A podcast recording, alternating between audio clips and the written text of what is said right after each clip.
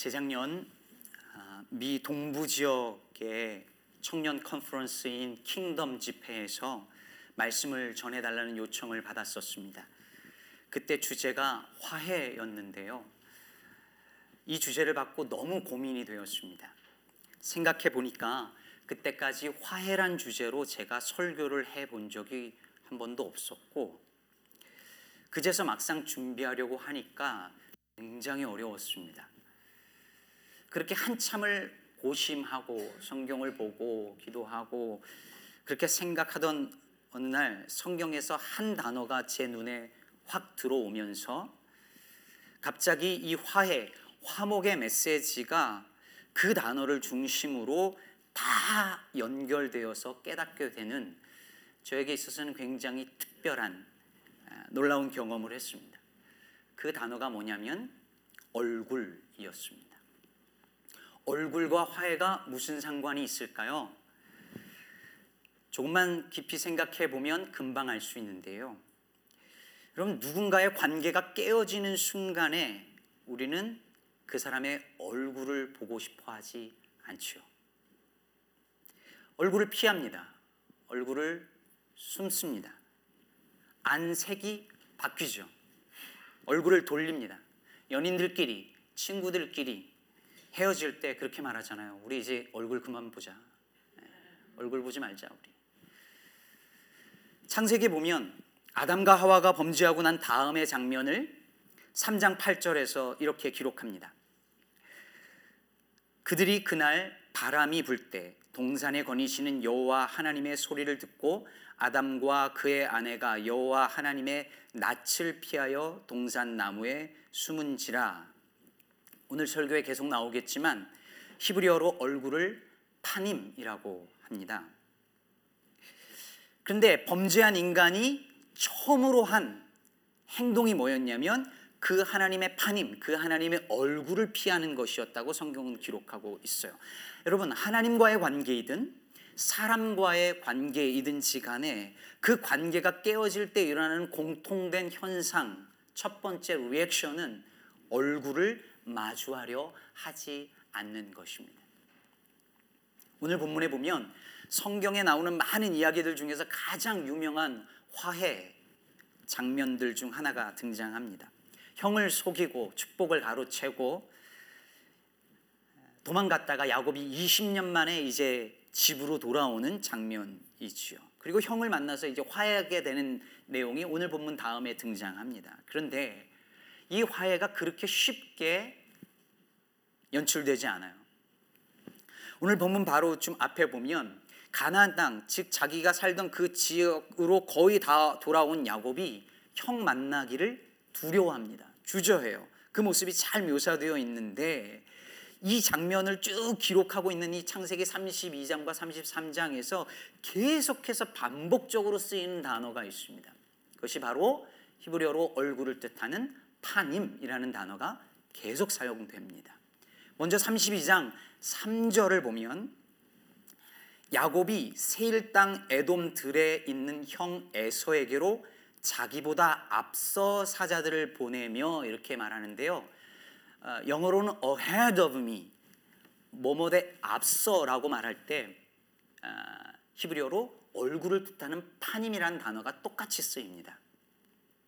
형을 형의 얼굴을 대면 faced 할 자신이 없었던 거죠. 그래서 야곱이 어떻게 하냐면 사자들을 사람들을 먼저 보냅니다.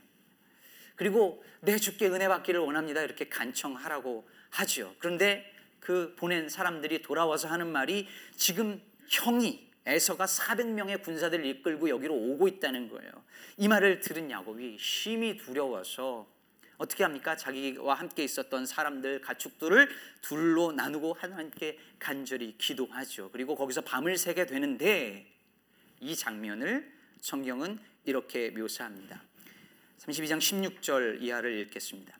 그것을 각각 때로 나누어 종들의 손에 맡기고 그의 종에게 이르되 나보다 앞서 파님 건너가서 각대로 거리를 두게 하라 하고 그가 또 앞선 자에게 명령하여 이르되 내 형 에서가 너를 만나 묻기를. 네가 누구의 사람이요? 어디로 가느냐? 네 앞에 것 파님 어, 앞에 것은 누구의 것이냐 하거든.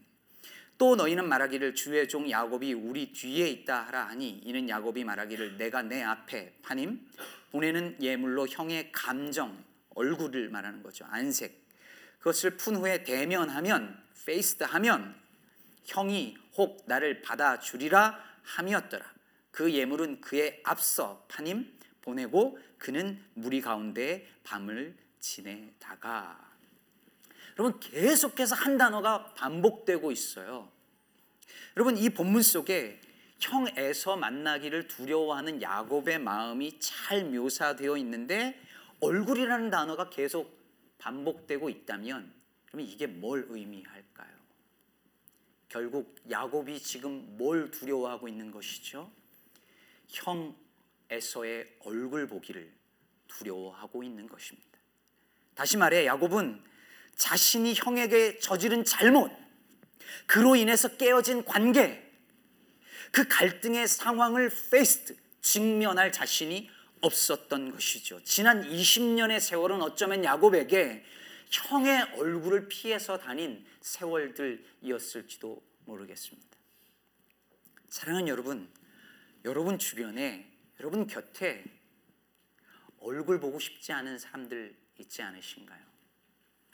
만나면 부담스러운 얼굴, 꼴 보고 싶지 않은 얼굴, 이게 별로 느낌이 안 오네요. 꼴배기 싫은 얼굴, 생각하면 화가 치밀어 오르는 얼굴들, 혹은 반대로 너무 미안해서 숨고 싶은 얼굴, 피하고 싶은 얼굴.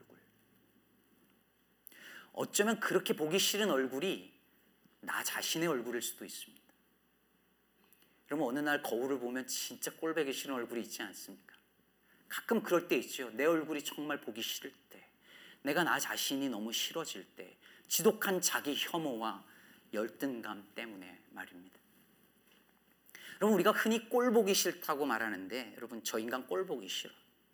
그런데 여러분 원래 얼굴이라는 말이 얼꼴에서 나온 말입니다. 얼의 꼴이죠. 즉, 얼, 즉, 영혼의 형태라는 뜻입니다. 저는 제 아내와 얼굴이 많이 닮았다는 이야기를 많이 듣습니다. 그러지 않았나요? 많이 닮았대요. 연애할 때는 몰랐는데 결혼하고 자꾸 닮아 가더라고요. 제 아내가 점점 예뻐지는 게 아무래도 저를 닮아서 그런 것 같습니다. 그럼 부부가 얼굴이 점점 닮아간다는 말은 얼꼴이 닮는다는 거죠. 그런 그 말은 즉 영혼의 형태가 영혼의 모습이 점점 닮아간다는 것입니다. 그러니 꼴 보기 싫다라는 말은 그 얼굴 보고 싶지 않다는 말인 동시에 그 사람의 그 영혼 자체를 부정하는 것이고 존재 자체를 거절하는 것입니다. 제가 한국에서 고향 교회를 떠나서 아, 처음으로 다른 교회에서 전도사 사역을 시작할 때였습니다. 제가 그 교회 중등부 담당 전도사였는데요. 고등부 담당 아, 전사님이 계셨어요. 근데 이제 같이 중고등부 예배를 드릴 때면 늘 언제나 제 눈에 거슬리는 한 선생님이 계셨습니다. 고등부 선생님이셨는데 아주 보수적인 교회에서 어, 오랫동안 신앙생활을 하셨고 그리고 또 아주 지적인 걸 강조하는 학생 단체에 계셨는데 이렇게 제가 찬양 인도하고 우리 학생들이 찬양 인도를 하면 이분은 이게 아, 늘 팔짱을 키고 있습니다. 이렇게 뒤에서. 그러니까 절대 박수 치면 안 되는 교단에서 있었고 기도도 절대 크게 하지 않고 애들은 막 눈물 흘리면서 기도하는데 팔짱 키고 이렇게 있습니다. 늘 그게 눈에 거슬렸어요. 그러던 어느 날 중고등부 그 교육부 모임을 하는데 우리 착한 고등부 전사님께서 고등부 학생 중에서 피아노 전공하는 아이가 있는데 토요일 날 옛날에 그 한국에서 중고등부 학생들 예배는 토요일 날 드렸었거든요. 그 토요일 날 못 오는 그 학생을 위해서 선생님 주일 날 선생님 반 아이니까 좀 신경 좀 써주세요. 그랬더니 그 선생님이 하는 말이 아니 내 새끼 챙기기도 힘든데 내가 주일까지 그 애를 신경 써야겠냐고 그러는 거예요. 그래서 제가 너무 화가 나서 그동안 쌓인 것도 있고 선생님 선생님 새끼만 새끼고 이 교회에 있는 영적인 새끼들은 새끼 아닙니까? 한 번만 더 그렇게 말씀하시면 절대 그냥 넘어가지 않겠습니다라고 얼굴을 똑바로 쳐다보면서 혈기 왕성한 20대 전도사가 새파란 전사가 그렇게 얘기를 한 거예요. 선생님 얼굴이 빨개지면서 그날로 목사님 담임 목사님을 찾아가면서 난리를 치셨습니다. 그리고 나서 그 선생님이 제 얼굴을 안 보더라고요. 안 보기 시작하는데 1년 동안 안, 봐, 안 봤습니다. 에, 저도 한성깔 할 때라 저도 안 보는 거죠.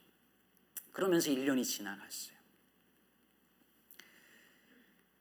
그 다음이 어떻게 됐을까는 좀 이따 얘기하겠습니다. 여러분, 보세요. 갈등이 발생하거나 관계가 깨어진 사람들은 얼굴을 보지 않습니다.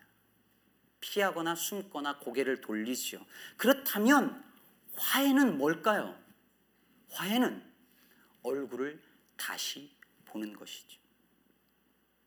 피하고 숨고 보고 싶지 않았던 그 얼굴을 다시 바라보는 것입니다. 그것이 화해의 전부는 아닐지라도 그것이 화해의 출발점은 분명히 됩니다. 내가 원수라고 여겼던 그의 얼굴도 정직하게 있는 모습 그대로 바라보는 것이 화해의 출발인 것입니다. 남과 북이 분단된 지 70년이 넘었습니다. 남북의 분단 현실을 한마디로 표현하자면 그것은 형제끼리 서로 얼굴을 보지 못하는 것이라고 저는 생각합니다. 서로 얼굴을 보지 못하는 상태에서 그 갈등이 계속해서 지속되면 여러분 어떤 일이 일어날까요? 상대의 얼굴에 대해서 왜곡된 인식을 갖거나 심지어 그 얼굴을 demonize 악마화합니다. 저는요 어릴 때 진짜로 정말로 북한 사람들은 얼굴이 빨간 줄 알았습니다. 전 진짜 빨간 줄 알았어요. 다 얼굴이 무슨 괴물처럼 생긴 줄 알았습니다. 그도 그럴 것이 옛날에 만화를 보면 다 그렇게 그렸었거든요. 여러분 똘이 장군 아시는 예, 아는 세대는 이미 나이가 예. 그 또리 장군을 보면 김일성은 돼지로 북한 사람들은 다 늑대로 묘사해서 저는 정말 그렇게들 생긴 줄 알았어요. 여러분 누군가의 얼굴을 있는 모습 그대로 보기를 거절할 뿐만 아니라 그 얼굴을 악마화하는 것입니다. 그래서 철학자 엠마누엘 레비나스라는 사람은 얼굴은 모든 윤리가 시작되는 곳이란 말을 했습니다. 얼굴은 모든 윤리가 시작되는 곳이다. 이게 무슨 말이냐면 유학생들은 많이 경험을 했을 텐데요. 물론 저보다 나으니까 아닐 수도 있지만 저는 유학 생활에 렉처할 때 선생님들 강의할 때는 좀 괜찮았는데 토론 시간이 되면 제가 투명 인간이 된 것 같은 느낌을 받을 때가 많았습니다. 나 분명히 여기 있는데, 예. 나 분명히 여기 존재하는데 내 얼굴을 주목하지 않고 내가 없는 사람 취급을 하는 것이죠. 그러기도 쉽지 않은 얼굴인데 주목하지 않더라고. 여러분 그럴 때 어떤 느낌이 드냐면 얼굴 없는 사람이 된 것 같은 거예요. 그래서 여러분 레이시즘은 상대방의 얼굴을 정직하게 바라보느냐 아니냐의 것입니다. 미국에서 썬데이는 가장 분열이 극심하게 일어나는 시간입니다. 왜 그럴까요? 얼굴이 비슷한 사람들끼리 모입니다. 얼굴 색깔이 비슷한 사람들끼리 모이죠. 끼리끼리 모이는 시간입니다. 그리고 화해는 나와 다른 사람의 얼굴을 보는 것, 거기서부터 시작됩니다. 피하고 싶은 얼굴, 다른 얼굴, 꼴 보고 싶지 않은 그 얼굴, 원수의 얼굴을 보는 것, 그것이 화해이고 화해의 시작입니다. 근데 이게 어렵지요. 우리는 불편한 얼굴 보고 싶지 않습니다. 두려운 상황이 있으면 그것을 faced, 직면, 대면 하기를 두려워합니다. 오늘 집에 가셔서 내일이 먼데이고 할 일이 많다는 것을 직면하고 싶지 않은 분들이 많죠. 우린 늘 그게 두렵습니다. 오늘 야곱도 그랬을 거예요. 이제 야곱이 가족들과 모든 소유를 이끌고 시내를 건너서 이렇게 보낸 후에 홀로 남습니다. 저는 오늘 이 말씀에 야곱이 홀로 남았더니라는 이 구절이 참 쓸쓸하게 들려요. 처음 고향을 떠날 때처럼 이제 진짜 또 혼자가 됐어요. 저는 이건 순전히 제 상상인데요. 야곱이 그 혼자 야복강에 남아서 뭐 했을까 상상을 해보니 야복 강가에 비친 자기 얼굴을 보지 않았을까 생각이 들었습니다. 속고 속이며 살아온 지난 20년 세월이 고스란히 남아있는 자기의 얼굴을 그제서야 정직하게 들여다보는 시간이 되지 않았을까요? 그런데 갑자기 어떤 사람이 나타나서 야곱과 싸우기 시작합니다. 우리는 그가 하나님의 천사, 곧 하나님이시죠. 하나님이었다는 것을 우리는 압니다. 하나님이 도대체 왜 갑자기 나타나셔서 야곱하고 씨름을 하셨을까요? 왜 그러셨을까요? 다시 이제 그 선생님 얘기로 돌아가서 그 선생님하고 얼굴도 보지 않고 1년이라는 세월이 냉랭하게 지나갔습니다. 그러던 어느 날 기도회였는지 무슨 모임이었는지 정확히 기억은 나지 않지만 그날 교인들이 한 30명 정도 이렇게 모인 소그룹 모임이었습니다. 그날 부목사님께서 거기서 작은 게임을 인도하셨어요. 무슨 게임이었냐면 그 자리에 앉은 사람들이 모두 눈 가리개로 눈을 다 가리는 겁니다. 그리고 서로 이렇게 돌아다니다가 처음 딱 부딪혀서 만나는 사람이 있으면 눈가리를 풀고 그 사람과 손잡고 기도하는 게임이었습니다. 제가 더듬더듬 돌다가 어느 분 손을 잡고 눈 가리개를 딱 풀었는데 누구였겠습니까? 딱 그 선생님인 거예요. 딱 그 선생님인 거예요. 제가 어떻게 했을까요? 생각할 겨를도 없지요. 그분이 먼저 할까봐 얼른 그분 손을 잡고 선생님, 제가 그동안 잘못했습니다. 죄송합니다. 용서하십시오. 진심으로 사과를 했습니다. 그분도 똑같이 저한테 너무 죄송하다고 붙잡고 한참 울면서 같이 기도했습니다. 그때 제가 깨달은 것이 두 가지가 있었습니다. 첫째는 아, 화해는 얼굴을 다시 보는 거구나. 서로 외면했던 보고 싶지 않았던 회피했던 얼굴을 이제 다시 보게 되는 것이 화해구나. 둘째는 그날 저녁 그 기도실에서 있었던 우연 같은 그러나 전혀 우연이라고 말할 수 없는 그 사건이 지난 1년 동안 그 선생님과 저와의 관계를 마치 집약적으로 재현한 일종의 퍼포먼스 같았다는 것입니다. 여러분 눈 가리개로 눈을 가리고 서로를 바라보지 못하는 그 상태가 마치 그동안 서로를 향한 미움과 오해와 원망의 눈 가리개로 서로의 얼굴을 가리고 바라보지 않았던 지난 그 1년간의 저희의 모습들을 한순간에 집약적으로 보여준 사건이었던 거죠. 저는 그것이 저희를 위한 저의 화해를 위한 하나님의 개입이었다고 믿고 있습니다. 여러분, 하나님이 야곱에게 갑자기 나타나셔서 싸우는 장면도 여러분 이와 같은 것 아니었을까요? 야곱은 평생 속고 속이며 싸우며 살아왔습니다. 뱃속에서부터 형과 싸웠고 장자권을 위해서 형을 속이고 아버지를 속였습니다. 그리고 형의 얼굴을 피하여 타양살이 20년을 보냈습니다. 그리고 삼촌 라반에게 소임, 속임 당하면서 치열한 인생을 살아왔습니다. 그렇다면 야복 강가에서 하나님과 야곱의 씨름은 그날 밤에 그 사건은 지난 이 20년의 아니 야곱 인생 전체를 한순간에 집약적으로 보여주는 일종의 퍼포먼스였지 않았을까요? 여러분 게다가 처음에 야곱이 갑자기 누군가 나타나서 자기에게 자기를 공격하며 싸움을 걸어올 때 야곱은 그 사람이 처음에 누구라고 생각했을까요? 누구라고 생각했겠어요? 지금 이 순간에 가장 그가 두려워하는 그 사람 에서죠. 틀림없이 에서가 형이 자객을 보냈구나. 자객을 보냈다는 것은 곧 형이라는 거죠. 야곱은 지금 에서와 싸우고 있다고 생각했을 것입니다. 죽어라고 아니 죽지 않기 위해서 싸움을 하다가 가만 보니 나중에 깨닫게 되었는데 그게 나와 지금 싸우고 있는 그 사람이 에서가 아니라 하나님이었다는 사실을 깨닫습니다.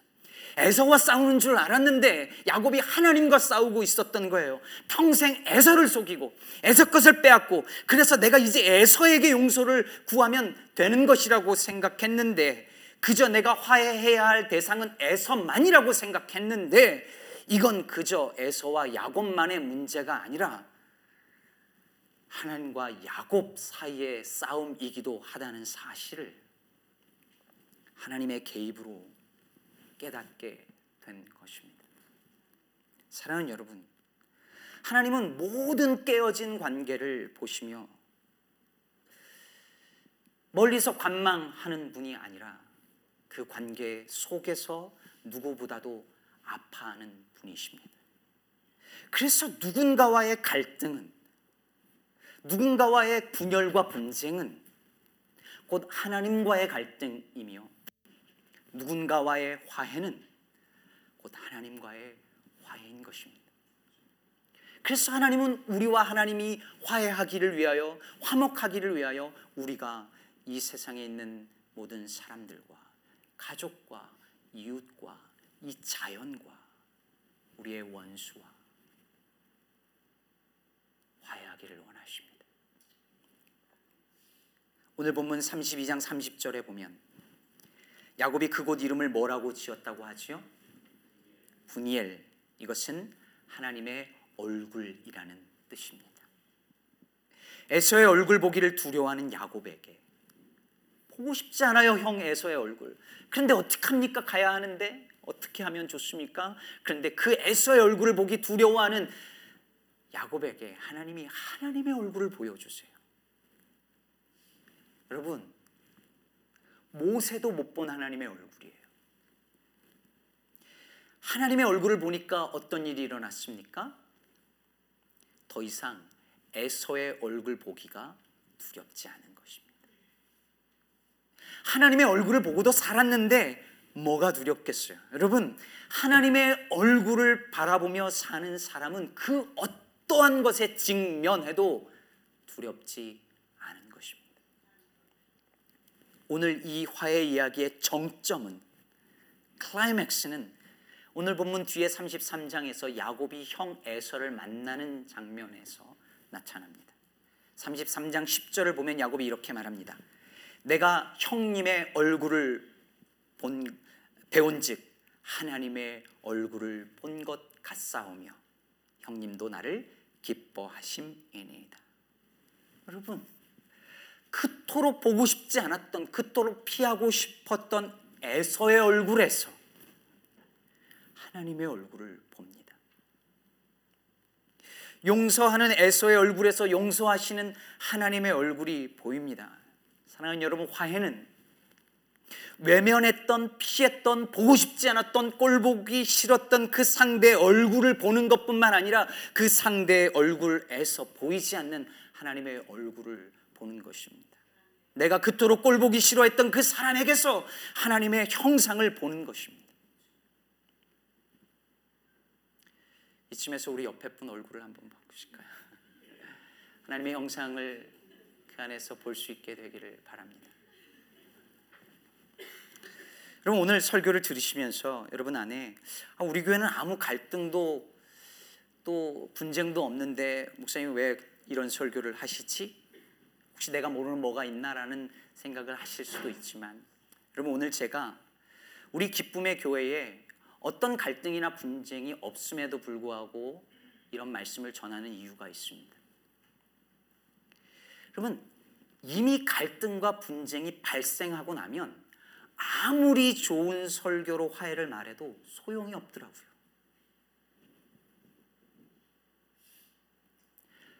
그땐 이미 소용이 없더라고요.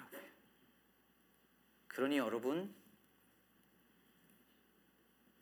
이렇게 화평할 때 미리 말씀으로 무장하시기를 바랍니다. 갈등이 없을 수는 없겠지만 세월이 흘러서 여러분이 제 꼴 보고 싶지 않을 때가 혹시 올지 모르겠지만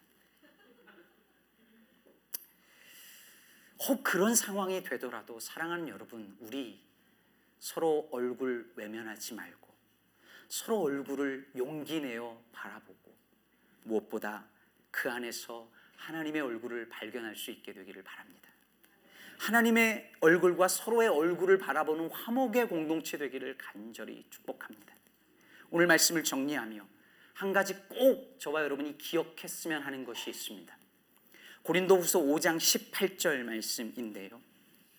모든 것이 하나님께로서 났으며 그가 그리스도로 말미암아 우리를 자기와 화목하게 하시고 또 우리에게 화목하게 하는 직분을 주셨으니 하나님께서 예수 그리스도를 이 땅에 보내신 이유가 두 가지가 있는데 그것은 첫째는 하나님과 우리를 화목하게 하셔서 그래서 이제 아담과 하와 이후로 하나님의 얼굴을 바라볼 수 없었던 우리로 하여금 그 창세기 3장 이전으로 돌려서 하나님의 얼굴을 바라볼 수 있게 하기 위함이요.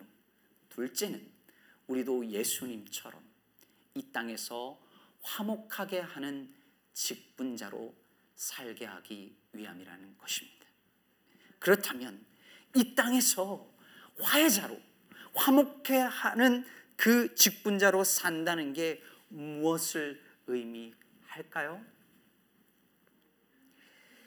2010년 9월 충남 당진에서 20대 한 청년이 철강 회사에서 고철을 쇳물로 녹이는 일을 하다가 발을 헛디뎌서 용광로에 빠지는 사고가 있었습니다. 용광로에는 섭씨 1600도가 넘는 쇳물이 들어 있었고 그래서 숨진 이 청년의 주검조차 찾을 수 없었지요.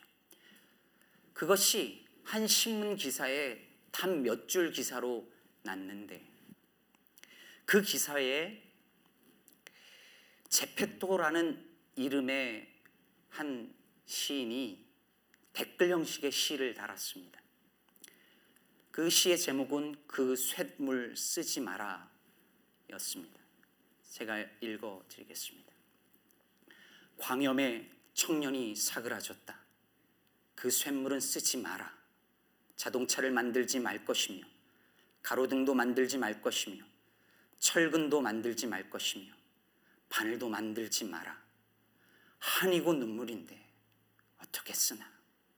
그 쇳물 쓰지 말고 맘씨 좋은 조각가 불러 살았을 적 얼굴 흙으로 빚고 쇳물 부어 빗물에 씻거든 정성으로 다듬어 정문 앞에 세워주게 가끔 엄마 찾아와 내 새끼 얼굴 한번 만져보자 하게